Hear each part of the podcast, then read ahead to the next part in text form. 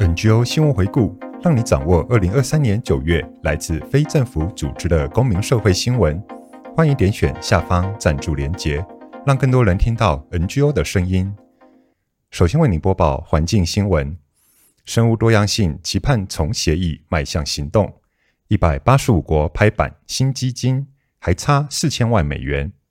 全球环境基金大会八月二十四日宣布成立全球生物多样性纲要基金，加拿大和英国率先响应，分别投入一点四七亿美元与一千两百六十万美元，合计约新台币五十一亿元。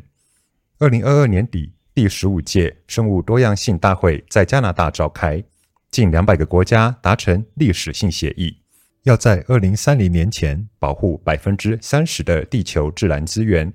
并同意要在联合国生物多样性融资机制下建立一个新基金，新基金将用来支持生物多样性，希望在二零三零年前抑制生物多样性流失，恢复到二零二零年的水准后，持续迈向正成长。目标是二零五零年完全恢复生态系。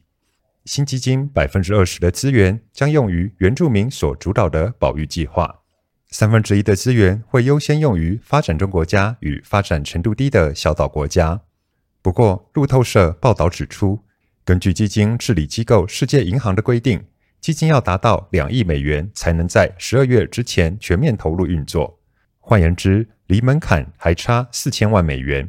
联合国生物多样性公约执行副秘书长古博表示，希望各界踊跃捐款，让基金能从协议迈向行动。生物可分解塑胶有助于沼气发电。他建议政府拟定政策目标，建立 PLA 的回收管道，例如透过染色、规定用途等方式提高识别，透过专属途径回收再利用，有助达成减塑与目标。根据环境部统计，二零二二年国内回收生物可分解塑胶约一百七十公吨，占总废塑胶容器百分之零点零八。长期关注废弃物问题的看守台湾协会秘书长谢和林则指，环境部应检讨整体塑胶需求，依用途评估不同材料，再来拟定禁用政策。他指出，生物可分解塑胶对环境影响确实比传统塑胶轻微，政府可从法规设定生物可分解塑图，仍可以发挥长处，例如应用于农业塑胶膜。同时，也要建立与国际标准接轨的强制性检验体制，避免产生问题。美国第一个儿少气候诉讼判决出炉，法州政府败诉。二零一一年，美国蒙大拿州政府立法禁止在审查大型开发案时，考量其区域性、全国性乃至全球性的任何实质或潜在环境影响。二零二零年，六名青少年与孩子。将该州政府一状告上法院，当时最大的原告十九岁，最小的才两岁。二零二三年五月开庭前一个月，蒙大拿州政府还更新条文，明文禁止评估温室气体放及其对州内外的气候影响。为此，青少年孩子们站上法庭，控告该法违宪，因为蒙大拿州宪法明令，为了今后世代。州政府及每个人应致力于维护和改善本环境的干净与健康。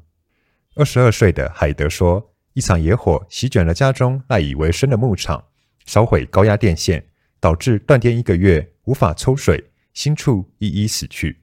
十五岁的贝奇回忆：“野火逼近住家，他们被迫随时逃离唯一的家。儿时抓鱼划船的溪水也干枯了。”十七岁的艾娃说。因为升温，山顶积雪融化，引发洪水，冲坏他家附近的桥梁。他们不得不卖掉，搬去和祖父母住。十四岁的米卡被诊断出气喘，因为野火肆虐，烟雾弥漫，他如坐困家中的囚徒。年纪最小的纳萨尼尔和杰弗瑞分别是五岁和九岁，一个患有肺容易呼吸道感染，另一个因为呼吸困难两度送急诊室。他们的家长控诉气候变迁导致蒙大拿州的野火季变得更长、更严重，威胁孩子们的健康。八月八日，法官裁定青少年是胜诉。法官肯定了气候变迁的科学证据，判定州政府在大型开发案审查时禁止考量气候变迁温室气体排放及其可能的环境影响，对儿少的身心健康、居住财产、休闲、精神、艺术兴趣、部落文化传承、经济安全和幸福感造成伤害，侵犯了宪法所保障的享有干净和健康环境的权利，因此判该法违宪并永久废止。台湾人持有手机百分之五十五是闲置空机，资源循环署推动手机循环率，二零二五年达百分之十五。台湾智慧型手机年销量超过六百万台，但不少民众都有旧机空机闲置的经验。环境部资源循环署九月十四日表示，国人持有的手机有百分之五十五是闲置空机，未来研拟提出修法草案。将手机回收及维修合并设计手机循环率，目前今年逐步达成回收目标。二零五零年循环率百分之十五，二零三零年前达到百分之三十，让稀缺的电子资源经由正确管道回收循环利用。许多国家的手机回收管制措施相当严，例如美国各州有电子废弃物回收法，欧盟有废电子电机设备指令，日本有。废旧小型电子产品等再资源化促进法，近年数据显示，欧美日的手机部件收率都大于百分之十五，也提供国内业者解禁。例如，以荧幕讯息通知民众回收管道，厂商开立回收后各自删除证明。猴子穿新衣影片并不可爱，网络助长动物虐待，NGO 呼吁把关。社群平台上出现越来越多猕猴穿衣服、尿布，被迫表现出人类行为的影片。台湾防止虐待动物协会指出，全世界二十个动物保护团体组成的反对社群媒体虐待动物联盟，从二零二一年九月起，针对 Facebook、Instagram、TikTok 和 YouTube 上被当宠物饲养的猕猴影片进行研究。截至二零二三年三月。共收集一千两百二十六支影片，总浏览量超过一百二十亿次。透过按赞、留言和分享这些内容，观众无意中成为帮凶。随着互动率的增加，受欢迎的内容会自动得到平台进一步的推播，激励创作者创造更多相同的内容。有些人甚至可从中获益。专家们也担心，这些内容会使虐待猕猴的行为被正常化，并可能导致。虐待的样态越来越严重。部分影片中可以看到，猕猴及媒体关系主任斯科特以及亚洲政策研究员安娜等人，九月六日访问藏人行政中央驻台湾办事处，并与藏人代表格桑坚参讨论了西藏问题。格桑坚参向参访团介绍习近平所实施的抹杀西藏宗教文化及语言文字，以及消灭藏人身份的同化政策。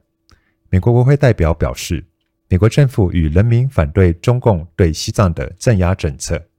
美国国会及行政当局中国委员会并出席九月六日至八日在台湾举行的宗教自由会议。藏人行政中央驻台湾办事处代表也出席此次会议。西藏青年逃亡印度，披露中共强制安装反诈骗 APP 监视藏人。一位来自西藏。果洛地区逃亡至印度的流亡藏人，向西藏观察讲述了他在西藏的切身经历。他表示，学生放假回家时，在路上都会经过许多检查站，行李和背包，甚至手机都要扫描和搜查。此外，他们还被当局要求下载国家反诈中心 APP。如果在下一个检查站发现软体已被删除，他们将被迫重新下载安装。因此，每次旅行，他都得下载安装这个应用程序，到达目的地再进行卸载。这款反诈骗软体被用来监控用户，追踪用户的所有行动和停留地点，还内建了自动录音和拍照分享功能。此外，青年藏人表示，他家乡县城有两所学校，一所国中和一所高中。虽然两所学校都有藏文课，但藏文课程相当少。其他科目也都以中文教授。一般来说，如果不学习中文，只学藏文，就不可能在学业和事业上有所成就。另外，他提到，中国当局在当地的草原上安装许多围栏，牧民可放牧的地方越来越小。同时，每家每户的新畜饲养数量受到限制，当地游牧社区正以最快的速度消失。日本九大禅宗佛寺谴责中共侵犯西藏人权、干涉转世制度。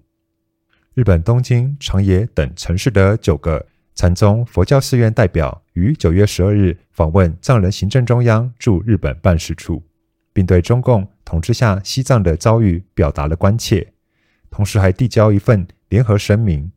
声明呼吁中国政府遵守其宪法的第四条，给予西藏名副其实的自治。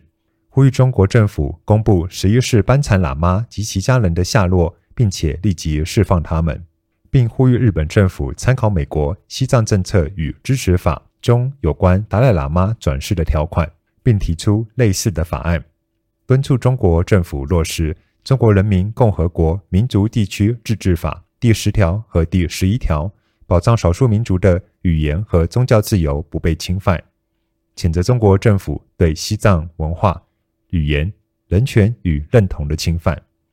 达赖喇嘛的转世制度由西藏民众与达赖喇嘛办公室决定。国际社会不要承认中国当局挑选及任命的任何转世活佛。此外，日本援藏机构为西藏和平祈祷跨宗派佛教协会也于西藏三一零自由抗暴六十四周年纪念日发表声明，对中共当局试图将达赖喇嘛尊者的转世事务政治化表达了担忧。西藏流亡政府发布《西藏上师转世传统论文集》，抵制中共干预西藏宗教传统。西藏政策研究中心九月十四日发布新书《西藏上师转世传统论文集》。本书汇集流亡藏人学者专家在不同时期撰写的有关西藏上师转世传统的论文，内容包括。上师转世传统传入西藏的背景，以及所谓金瓶制签的形成初始等等。西藏上师转世传统论文集主要编辑之一次仁桑珠表示，这些论文整理出版的主要目的是抵制中共对西藏上师转世制度的侵蚀，反对中共将达赖喇嘛尊者的转世事务政治化，